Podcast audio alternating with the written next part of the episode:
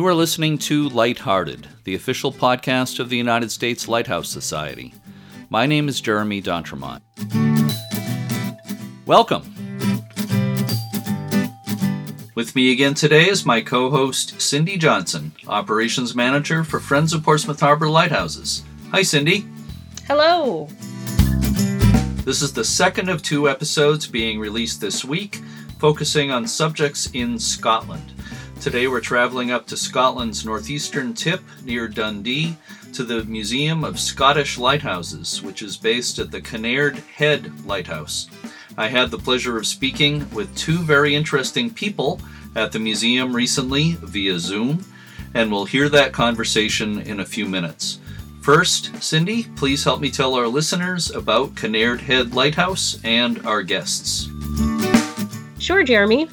Kinnaird Head Lighthouse is in Fraserburgh, a town in Aberdeenshire in northeastern Scotland. The original navigational light at Kinnaird Head was a simple lantern placed in a tower of a 16th century castle in 1787, installed by Thomas Smith of Edinburgh. Its whale oil lamps produced a powerful light that was seen for 12 to 14 miles to sea. The engineer Robert Stevenson Thomas Smith's son in law and the grandfather of the famous writer Robert Louis Stevenson, improved the lighthouse in 1822 and 1823, and there were further improvements in the early 1850s by Robert's son Alan Stevenson. In 1902, a new hyperradial lens was installed. The giant lens was larger than a first order Fresnel lens. It was one of nine hyperradial lenses installed in Scottish lighthouses and they were installed in only two dozen so called landfall lighthouses around the world. With the new lens, made in England by Chance Brothers, the light at Kinnaird Head could be seen up to 25 nautical miles. The old lighthouse is no longer operational. It was replaced by a new automatic light next to the old one in 1991. The old light is still lit for special occasions. The old lighthouse keeper's house and other buildings are now home to the Museum of Scottish Lighthouses. The museum tells the story of the Northern Lighthouse Board, the engineers who built the lights, and the keepers who tended them. There's also a tea room at the museum, and there's a wine tower close by that's also a major attraction. Linda McGuigan is the museum manager with overall responsibility for the whole site, including the staff, the lighthouse, the castle, and of course the museum itself. Linda has also just completed a PhD on her private passion, Pictish stones. Michael Strachan is the collections manager and also a published historian. He is responsible for displaying and taking care of the museum's nationally recognized lighthouse collection, and he is the author of three books, including Scottish Lighthouses An Illustrated History and Kinnaird Head Lighthouse An Illustrated History. In early May, I spoke with Linda and Michael via Zoom. Let's listen to that conversation now. So I am speaking with Linda McGuigan and Michael Strachan at the Museum of Scottish Lighthouses. Thank you so much, Linda and Michael, for joining me today. I really appreciate it. How are things over in Scotland with the uh, the lockdown and social distancing and all that these days? Well, it's it's all a bit difficult, Jeremy, when I'm trying to run a museum and a castle and a lighthouse and Presently, I've furloughed most of my staff except for Michael and myself.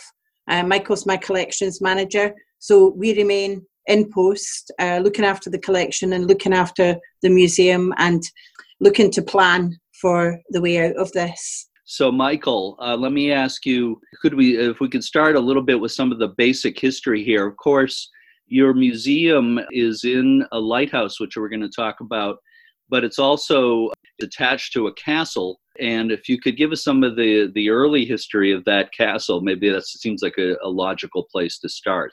Certainly. Well, the lighthouse is uh, known as Kinnaird Head Castle and Lighthouse. Um, so the castle has been there since 1570. It was built by Alexander Fraser, the Laird of Philorth. We think mainly just to be uh, almost like an ornament, something to be seen by the locals to let them know that he was in charge. So he chose to build his castle on the promontory at Kinnaird Head, so it's the most visible point basically in the town. So he's basically letting them know that he was the man in charge. He's the laird. So he didn't really intend to live in the castle, we don't think. Um, but then he went on to build a university in Fraserburgh.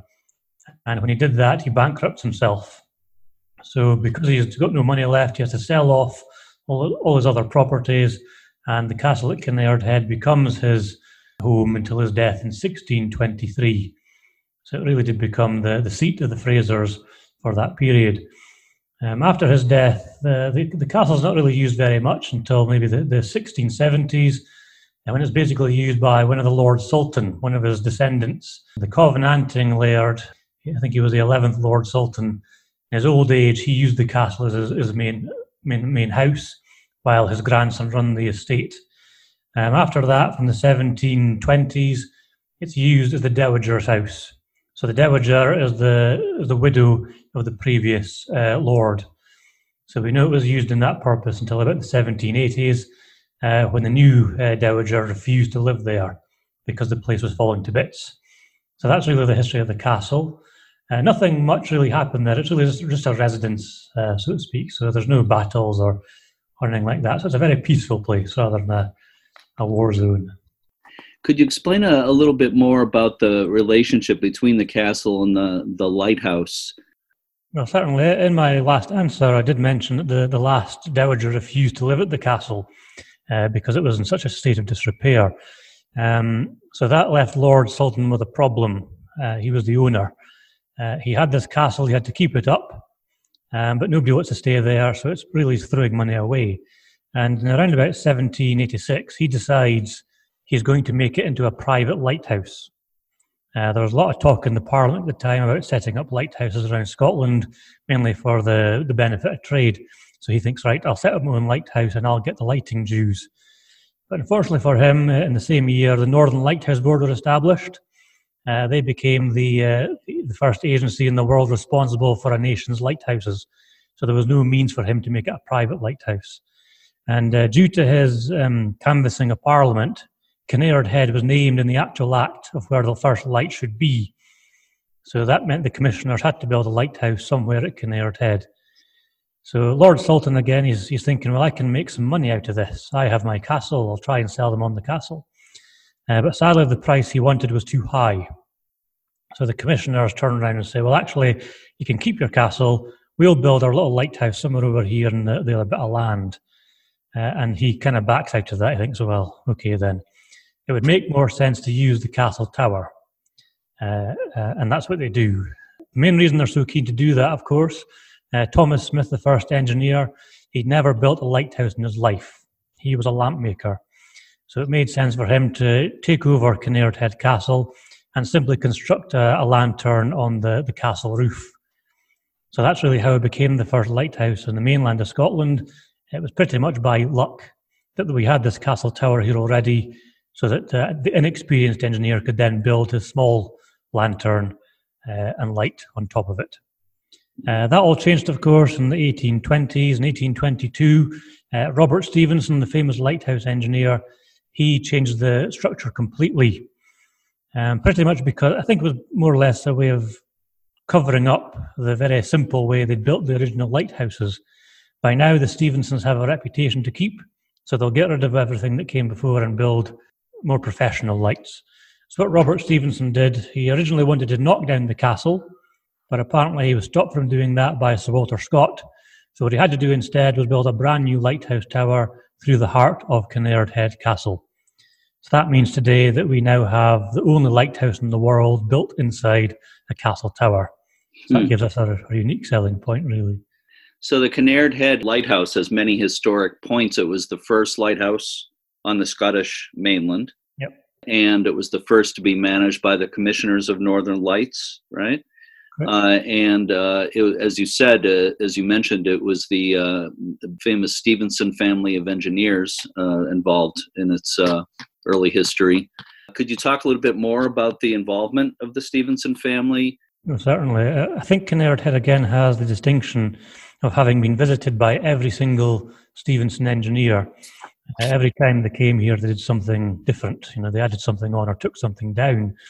Uh, when I think of the Stevensons, I also include Thomas Smith in that. Uh, so the first engineer, Thomas Smith, he was the stepfather of Robert Stevenson. So as I, as I mentioned, Thomas Smith is the man who takes the first lighthouse to Fraserburgh by building that lantern on the castle. As we've also mentioned, when Robert Stevenson arrives in the 1820s, he builds the new tower through the heart of it. Uh, but then, if you just look uh, maybe less than 30 years later, uh, the site's then visited by Alan Stevenson. Uh, in 1851, Alan Stevenson removed the old lantern uh, to make way for Kinnaird Head's first uh, Fresnel lens, a dioptric lens even. Um, so it was like a beehive of glass, and it was the first lens we had here. Um, when Alan was here, he also noted that the the accommodation for the keepers was not really up to scratch. Up until the 1850s, the keepers were still living in the old castle buildings. So if you can imagine if the Lady Dowager didn't want to live there about you know 50, 60 years earlier, it must have been a bit of a, a state by the 1850s. There is one sad thing here that Alan Stevenson retires um, before the, the buildings are actually replaced. And I think that's a real shame because had Alan Stevenson built them, we may have had some Egyptian features here at Kinnaird Head, but sadly, sadly we don't. So the building of uh, the cottages was left to his brothers, um, David and Thomas Stevenson. Uh, those cottages are still around today, so we've got that linked to them. And while they were here in the 1870s, they were also the first Stevensons to introduce the paraffin lamp at Kinnaird Head. So they introduced that here in 1874, and they used the paraffin lamp here all the way through until 1975. So that was a lasting thing they did here. And then finally, um, in 1902, uh, we have the last uh, Stevenson engineer of the board to come. That was David Alan Stevenson. He was a cousin of Robert Louis, uh, and he's responsible for again replacing the lantern and uh, installing the hyperradial lens we had here.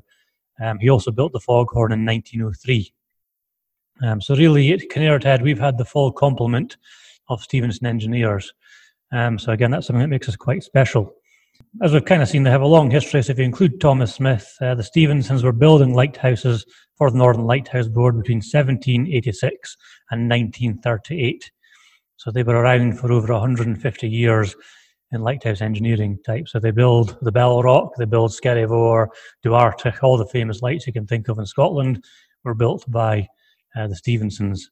It's probably easier to list the ones they didn't build. There's so few of them. That's true. Let's talk about the lens. Your lighthouse has one of the largest lenses ever made. You just made reference to it, Michael. A hyper radiant, or sometimes referred to as a hyper radial lens. Your lens was made by the Chance Brothers uh, glass company in England.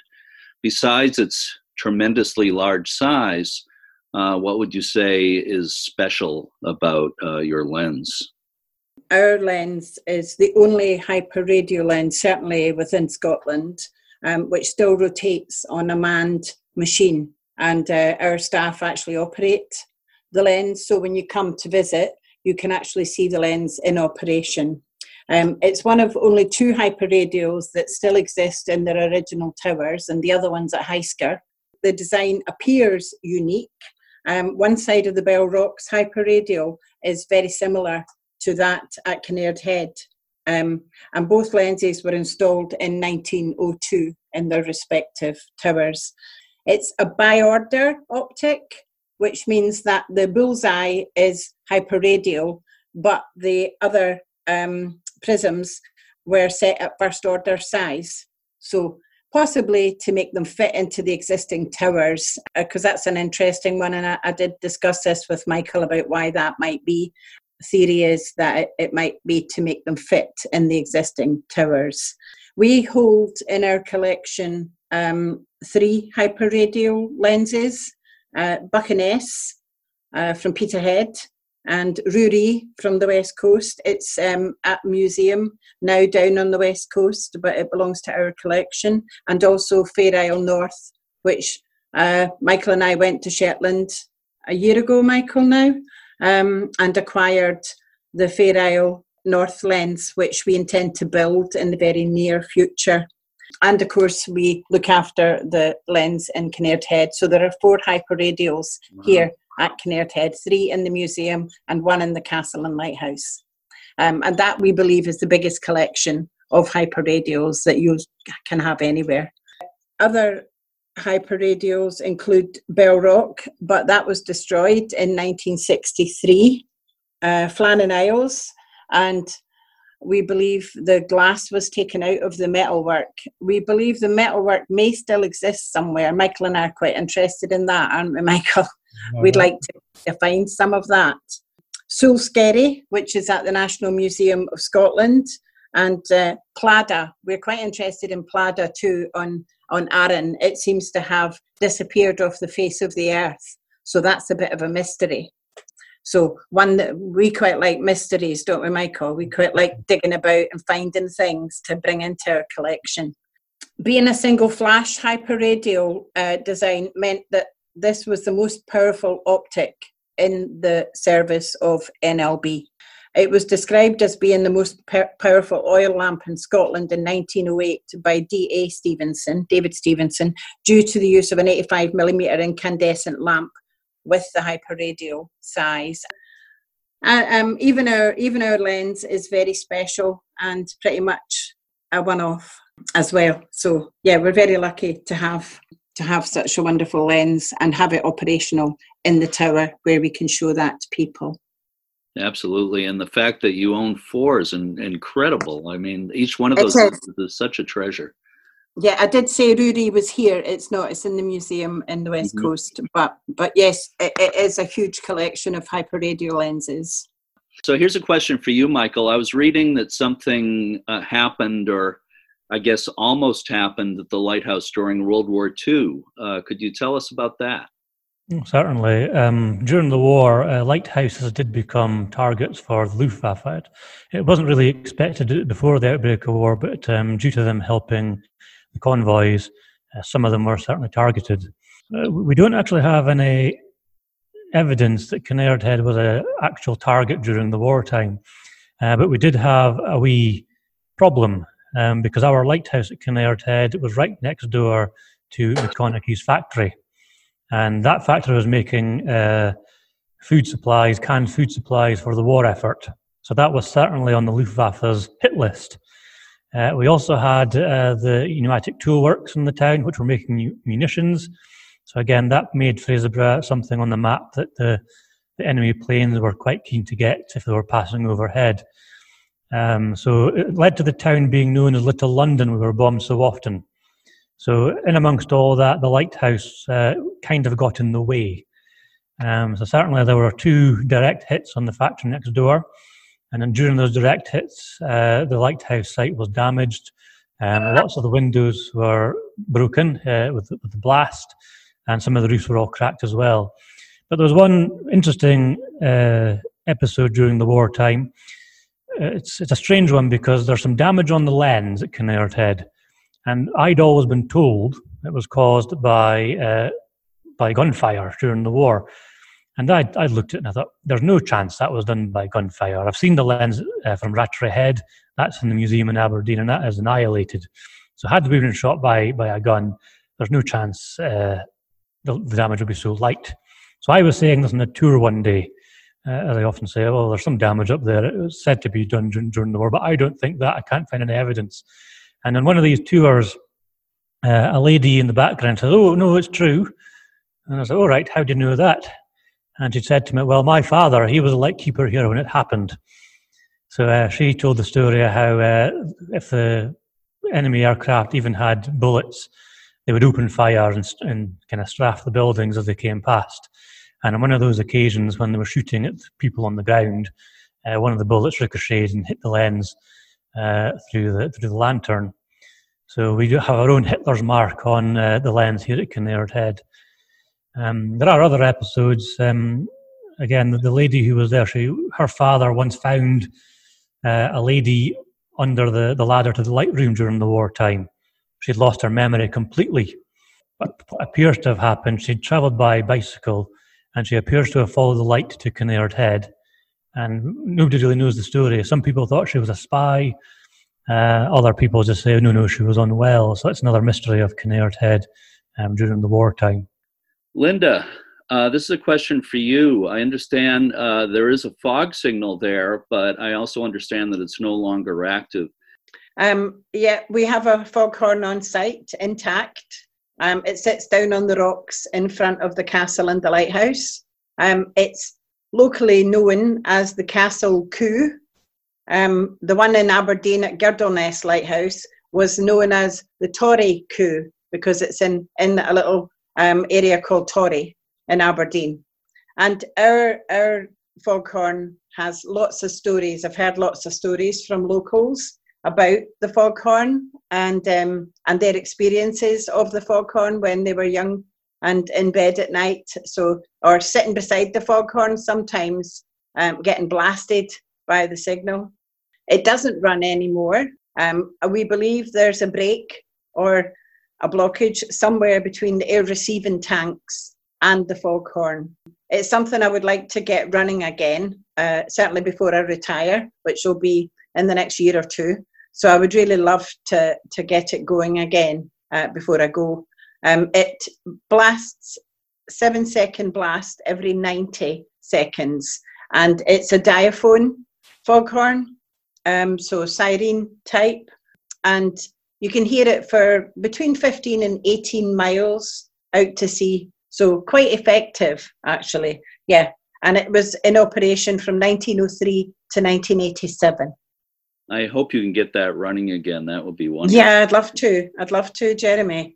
Um, we'll send you a recording if we manage. Oh, that'd be fantastic. I'd love to hear it. I've heard a couple of those old horns, and you you want to get your ear earplugs uh, ready sure. to get it up. Sure, we have it on a video. We do have um, it on a on a short video.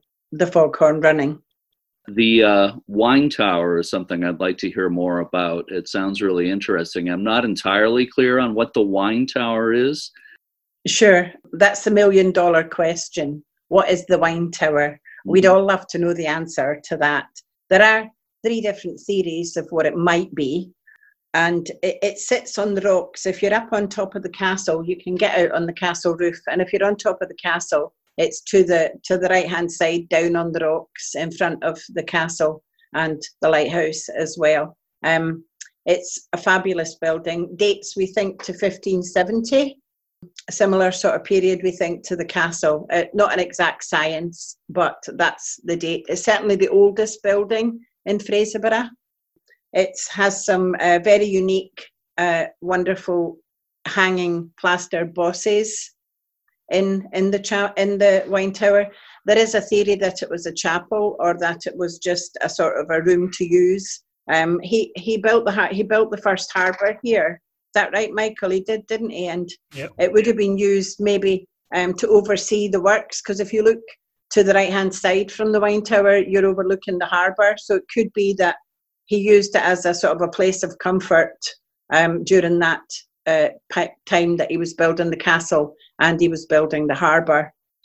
So it's a wonderful building and um, and we love it.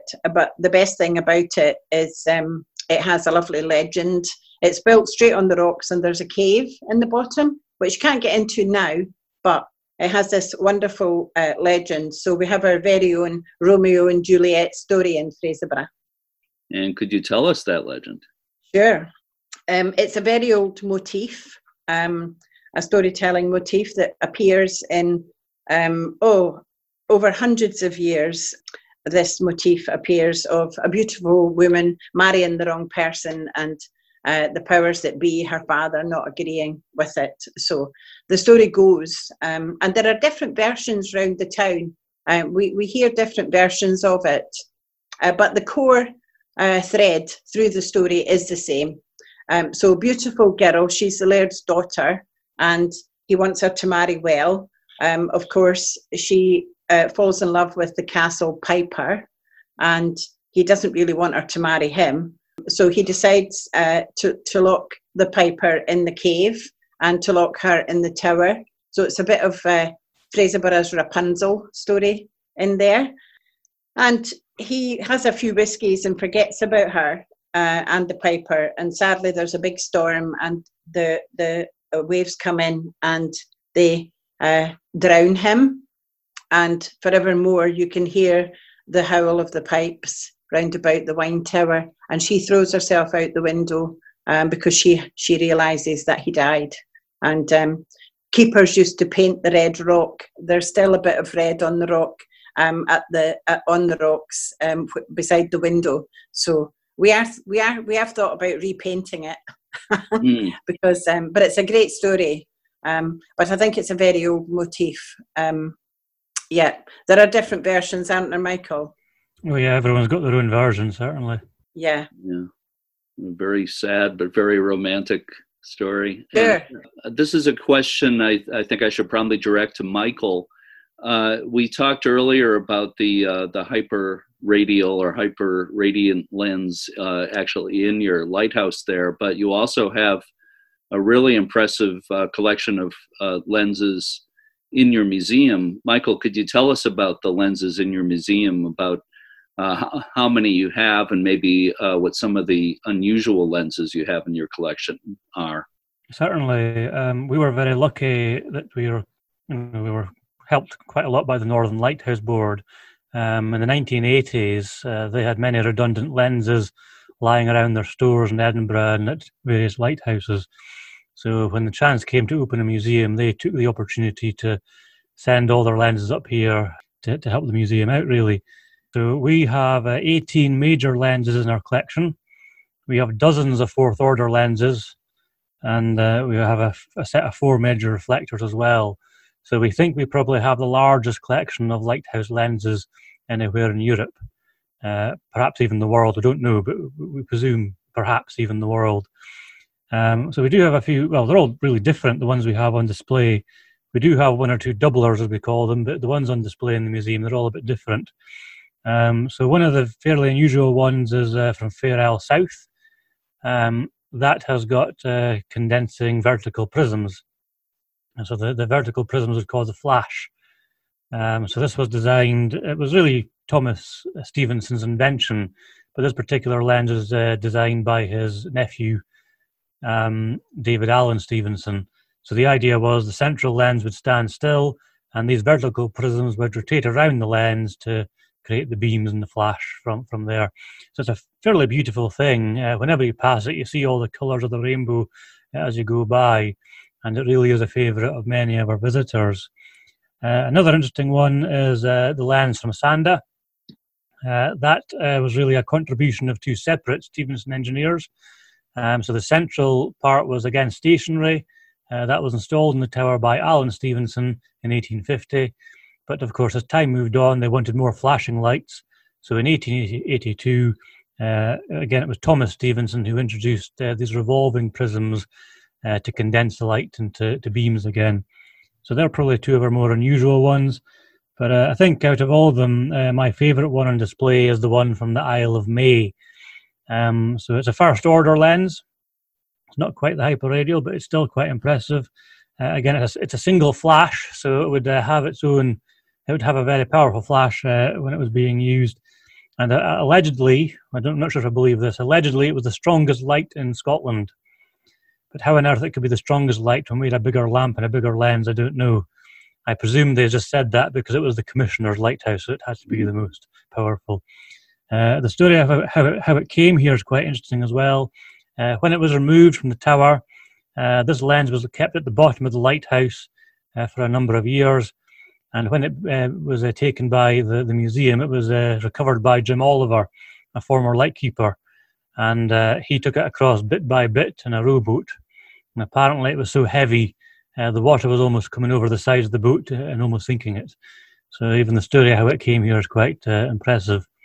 The one as you come into the lens room, Michael, the name escapes me. The little one as you come in. Oh, Corran Point. Yeah, Corran Point. Um, that's one of my favourite aesthetically, just to look at. It's very beautiful little lens. Um, it's fourth order, um, but it is really pretty little lens. But my other favourite is definitely Neist Point on Skye, Um, and it is really absolutely a thing of beauty and it, it, it looks like uh, C3PO in Star Wars, or some people think it looks like an owl. I think you can see either in it. Um, and I'm always fascinated about the invention of C3PO because in that film, um, these lenses would have been in existence before the idea for C3PO came up. And have a look at it, Jeremy. It absolutely looks like C3PO. So I always wonder if the person who designed C3PO had actually seen this type of lens. That certainly could have been one of the inspirations. I'm picturing him, him in my mind. Yeah, yeah, yeah. I think it could. So yeah. I'd love to know if he had seen a lens like that one. Yeah.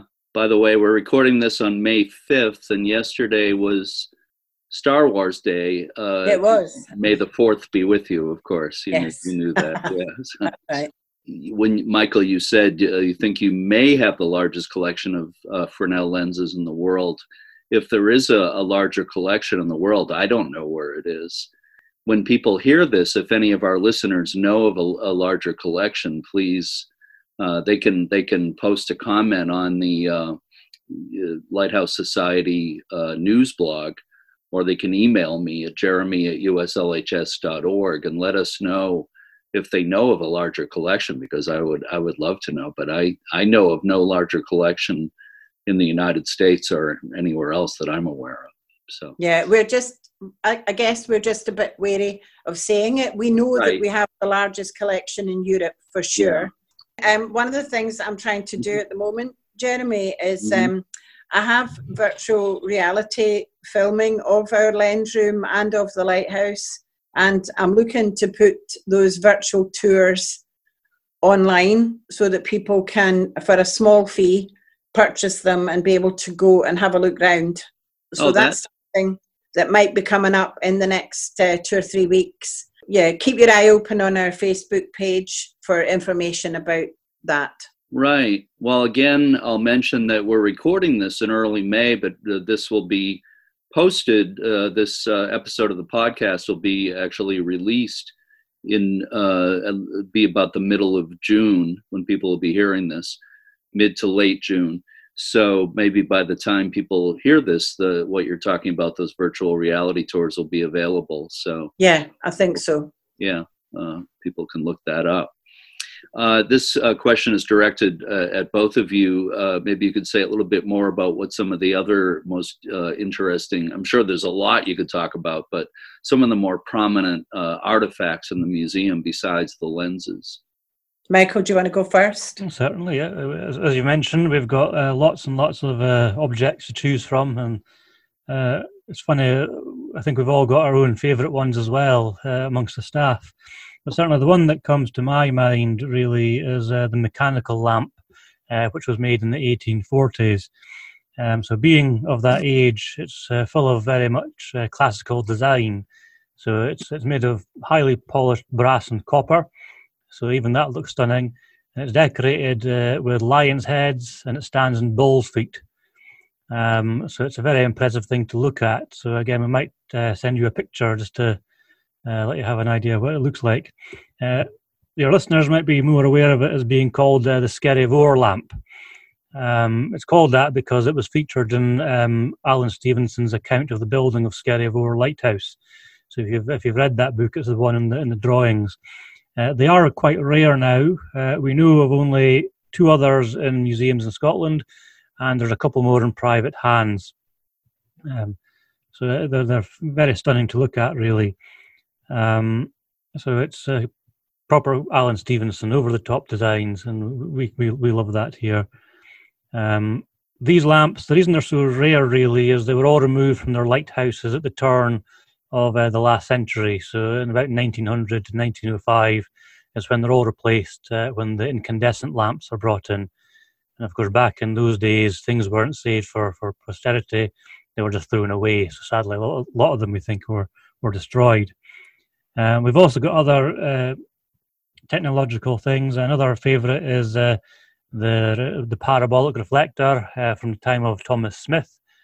Um, so again, these are the first ones that were used in lighthouses like uh, Kinnaird Head, Eilean Glas, uh, Mull of Kintyre, uh, and North Ronaldsay. Um, so to have one of them is fantastic. Uh, the one that we have was actually destined to go to the National Museum, but thankfully our friends at the Northern Lighthouse Board uh, had a word and says, "Well, actually, it was on loan to them, you see." And this is, but "We don't want you to have that. We want that to go to Fraserburgh." Uh, and so thankfully, it came to our our museum for our visitors to come and see. I don't think that's ever been off display, so that'll give you an idea of how precious it is to the museum. And we've also got example an example of a later reflector, one of Robert Stevenson's. So the, the copper bowl with the uh, the silvered uh, reflective uh, face. Um, so again, that was the type of uh, reflector that was used in the first Bell Rock. So things like that are quite precious uh, for people to understand where it all started and how things progressed through time. Uh, some of my favourite objects. I uh, did um, a little video the other day about uh, a knitting machine, and um, the social history of lightkeepers really interests me. I mean, it was a very technical, very difficult job, especially if you were on um, a rock station. And they did have a bit of free time. And so you generally found that they always had different hobbies and different crafts that they did and these could range from woodworking, metalworking, um, knitting, sewing, uh, drawing, painting, all sorts of things. So, one of the items that we had donated from a family was um, from the family of Thomas Leslie, and it was his knitting machine. It's an Imperia knitting machine dating to 1910. Um, it's circular, so it's a sock knitting machine. Um, in the same box with it when we got it uh, was other parts of another machine. So we do wonder whether he had another knitting machine that he used for other items.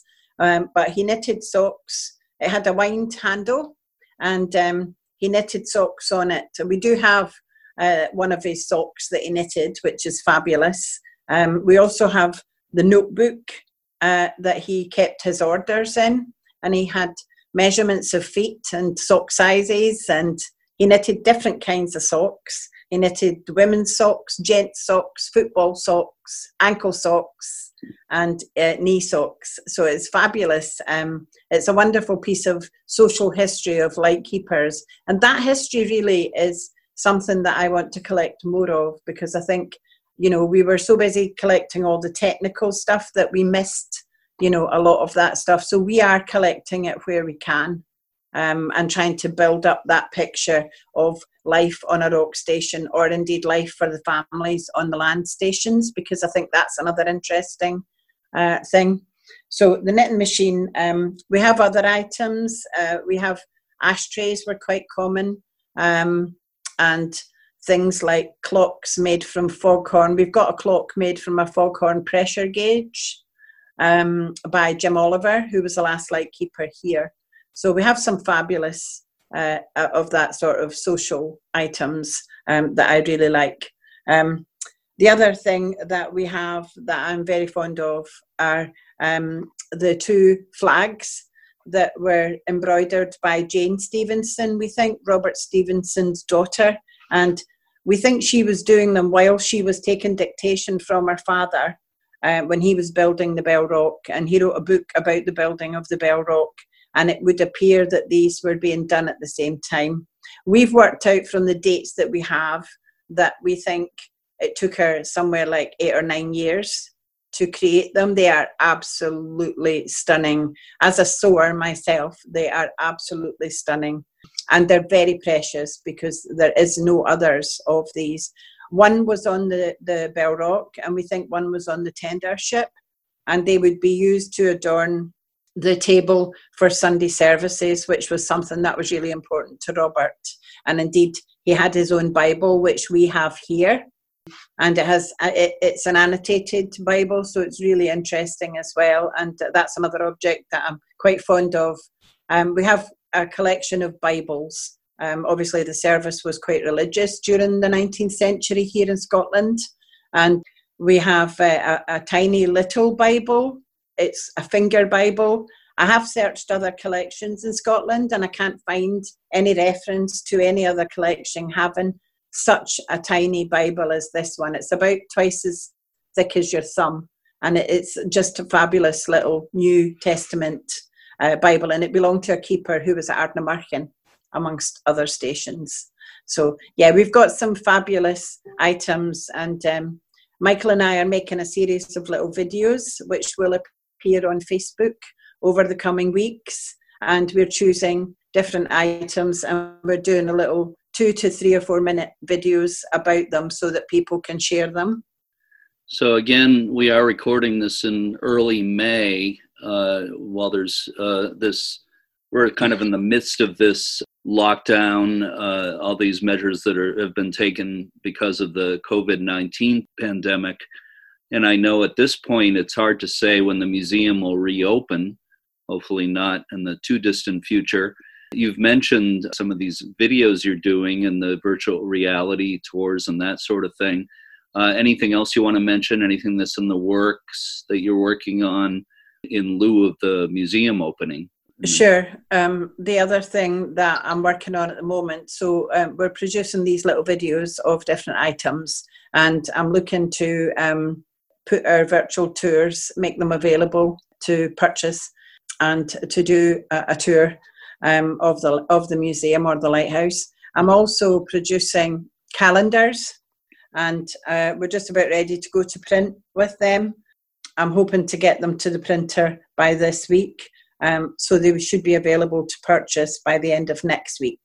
Calendars, two different kinds of calendars, using some of our archival photographic collection as well, and um, and also some notelets, some little notelet cards.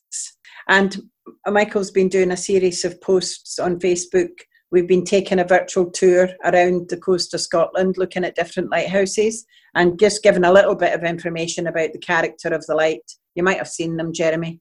Um, so we're going to put them together in a little booklet um, that's quite small that you can chuck into your rucksack and carry around with you as you go around the lights and it gives you who built it and what the character was and a bit of information about it. So we've got lots of things going to the printer. Um, actually d- despite being closed i'm very busy and so is michael. So um, yeah. yeah we've got lots of stuff going on. That's great and uh, by the time people hear this, some of these things, there'll be uh, items available. Uh, people sure. can purchase uh, through your website. Is that correct? Yes, and it's um, important to stress that what we're what we're doing is producing these uh, in response to this pandemic in order to try to help to support us through this uh, terrible situation sure. that we're in yeah and so people will directly be helping us um, right. they will directly be helping us with this uh, looking after the collection and keeping us going can these items be shipped internationally to the United States? sure States? yeah there would be postage with that but yeah yeah, I'm happy to. I'm happy to do that. Among those items are Michael's books. Uh, will Michael's books be available? We could. We could send Michael's books. That wouldn't be a problem. We would just have to charge a postage. I'm not sure what the postage would be on something like that, but I have no problem with uh, shipping Michael's books. We're always happy to sell books. Okay. If you get them here, to get them signed. right. Yeah. I might but have I'll to consider that. I know uh, Michael uh, did a book on Scottish lighthouses and also yeah. one uh, on the Kinnaird Head uh, lighthouse. And one on the Bell Rock. Mm-hmm. And one on Bell Rock also. Yeah. Sounds, uh, all three of those sound mighty, uh, signed copies of those sound mighty tempting. Yeah. Well, the me. thing that makes them very good is the fact that I was given permission to use our collection. So you'll see lots of our images in the, the books. So it's that's yeah, and I was I was um, happy to to let Michael use any of our archival materials um, in in production of the books because the museum does benefit from the sales of the books too. Right, and that makes them very um, special for sure. It does, yes, yeah. yes, indeed. So, Linda, let me ask you to we're shift, to shift gears for a moment here before we uh, finish up. Uh, you just completed your PhD. Congratulations on that. Uh, I did indeed. Yeah. I did indeed. Uh, um, on your private passion, your uh, other passion besides uh, lighthouses and the museum there, uh, which is Pictish stones. I'm sure it's hard to explain briefly, but if you could uh, try to explain briefly for our listeners what Pictish stones are, and also I understand there's kind of a connection connection between Pictish stones and the lighthouse there. Sure. Yeah. Um, it's uh, quite a fascinating. I always thought it would be nice once I came here to try to find some connection between my two loves, um, and uh, and indeed something turned up which was fabulous. It's it's something I might do a bit of research on uh, later um, when I've got more time. um, so yes, uh, the Picts, geographically, the Picts are the people who lived north of the River Forth and the River Clyde estuary up the east coast. They're particularly an east coast phenomenon, although there are one or two sites on the west, but nothing very much. Um, and on the east coast, so you get Perth and Kinross, Angus, uh, Aberdeenshire, um, Moray, Caithness, Orkney, Shetland. That's the places where you will find uh, the majority of Pictish stones. Um, we first hear about them in written history in a panegyric, and um, we think it was written by a, a, a, classical writer called Eumenius in 297 AD. And he writes about Picti and other Caledones. So we know that they're part of a conglomeration of early Iron Age tribes, uh, known to us all as the Caledones. But these were sufficiently different and sufficiently uh, warranted having a separate name, and they called them Picti. So they said Picti and other Caledones.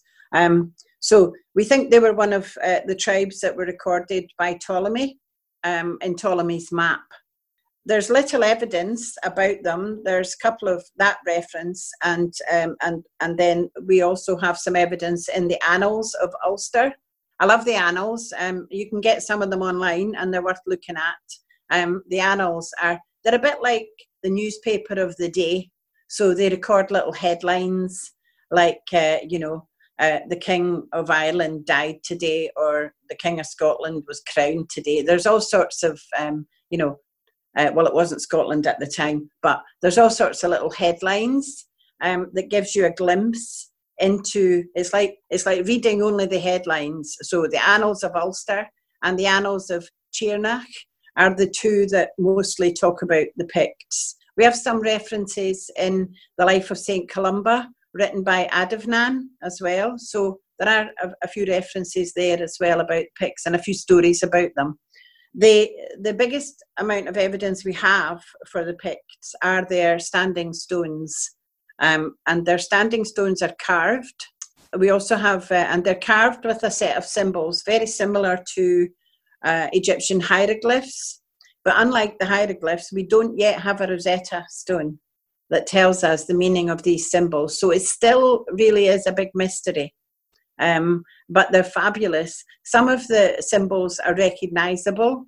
They, they would seem to appear in pairs often.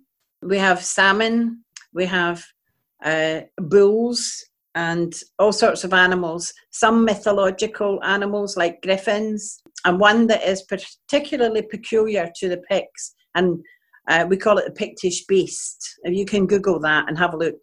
Um, but also abstract symbols that relate to uh, crescents, and so they have kind of arcane names that were given to them uh, by the people who were discovering them during the 19th century. Um, I mean, I think they realised pretty quickly during the 18th and 19th centuries that if they were going to write a history of Scotland, that we didn't have really the written paperwork uh, uh, enabled to, to do that uh, like the classical world. So they were going to have to do it from the monuments. And so they really started to collect them during that period. Um, so look them up. They're absolutely uh, my favourite thing in the whole world. Um, uh, second to none. And lighthouses follow, I'm afraid. Mm-hmm. but um, Google it, Pictish stones. And Picti in Latin means painted people. So mm-hmm. absolutely fascinating stuff.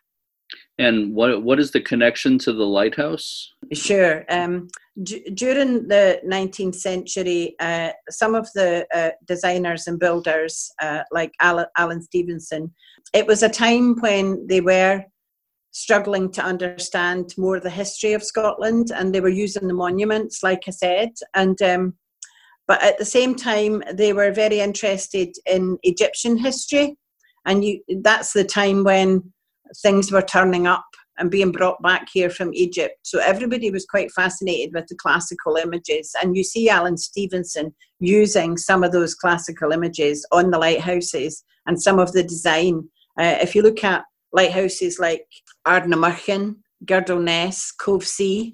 they all uh, display very Egyptian like imagery. And ventilator covers uh, in lighthouses are one of my particular interests um, because the ventilator covers uh, display little goddess heads or little lion heads. And you get little snakes sometimes climbing up the ladders on the side of the lighthouse, on the side of the towers. And, you know, like lion feet uh, instead of just a plain banister, you get the foot of a lion um, on the bottom. And so things like that are very influenced by the classical world. And if you look at some of the Pictish uh, symbol stones, particularly the Christian era, you'll see they also are very influenced by the classical world uh, because the engineers uh, during that period had a big interest in, in the classical world. And indeed, Alan Stevenson studied classics. Uh, that was part of what he studied, I think, at Oxford or Cambridge. Can't remember which. That's neat. You were able to tie those those things together. Yeah, nice, isn't it? I love that. So I just have a, a final question for you, and this is uh, directed at both of you. Uh, this is for bonus points. This is a toss up. We could start with either of you. The question is What do you enjoy most about your work at the Museum of Scottish Lighthouses?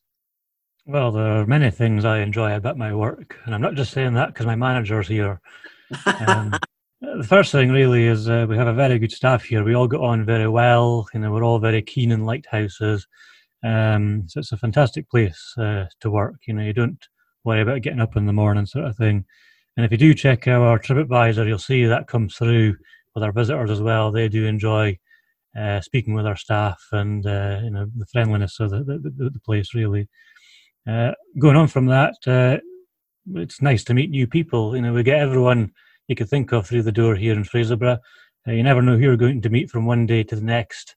So some days it's um, people undertaking certain challenges, like they're you know taking a gap year to go around uh, Scotland or whatever. But I particularly enjoy meeting lightkeepers and lightkeepers' families. Um, a lot of the staff they do get a bit intimidated when a keeper comes on their tour, but I always tell them make the most of it and learn from them. You know, ask them questions. That's what I do. That's how I learned. If you don't know the answers yourself, ask somebody who will know. Uh, and the other thing, there's always something new here happening at the museum. So it's it's you know one day is never the same as as last. So it's never the same. And and like Michael, for me, uh, over the I've been here about five and a half years now, and we've built a really good team. And um, these guys stay with me. Um, most of my staff are on furlough at the moment, apart from myself and Michael, and we're just keeping things going so that we can get everybody back up and running again and look after the collection. Obviously, that's my priority. But uh, like Michael, um, I love coming to work in the morning. It's never a chore to get up and come to work. In fact, it's a chore at the moment that I can't do that every day. I, am working from home some of the time, um, but my staff are fabulous. And like Michael says, check out our TripAdvisor and you'll see people actually pick up on that feeling of friendliness and that family feeling that we have in the museum. One of the, the things that I really enjoy about my job is the work that I do in the community. Mm-hmm. Um, and I'm a great believer um, that a collection, um, if it's only a collection of old stuff in a building, then it really isn't uh, worth having and you should dig a hole and put it in. A collection should really work for the community in which it lives. And we should be using collections to give people a sense of place and a sense of their own culture and a pride in in their own culture and their own background and kids need a reason to think, wow, look what we've got in Fraserburgh that makes us special. And indeed, we have. We've got the first ever lighthouse on mainland Scotland, the only castle in the world with a lighthouse built through it. So, lots of reasons why our children and our young people should feel proud to be brought up here in Fraserburgh, and we need to use our collection to um, to enhance people's view of, of the world and of their own area. Uh, I do lots of work with Discover Fraserburgh, so you can Google that and have a look at our website. There's some cool information there about mm-hmm. our area and what else you can do when you're here. Both of you mentioned just the the friendly atmosphere in the museum and sure. all that, and uh, I'll tell you that certainly comes through through uh, the magic of uh, technology. Just spending this time with you, you know, doing this this interview. It's a wonderful place to work, and we all love it, and and we all look out for each other, and it is. It's there's a really nice, warm feeling here with with the staff. Thank you so much, Linda McGuigan and Michael Strachan, for spending this time with me. I've really enjoyed it, and I know our listeners are going to enjoy it. And I look forward to visiting you in person. We'd love to see you, Jeremy. Um, just let us know, and um, we'll set up some cool stuff for you to see. Thank you both. Okay, thanks for your call.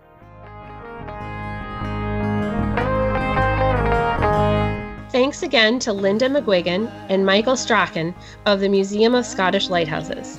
For more information, go online to lighthousemuseum.org.uk. As always, we thank everyone who is working to preserve our lighthouses and their history, and everyone who is working to save any kind of history. In difficult times like these, there are lots of important causes that deserve our attention.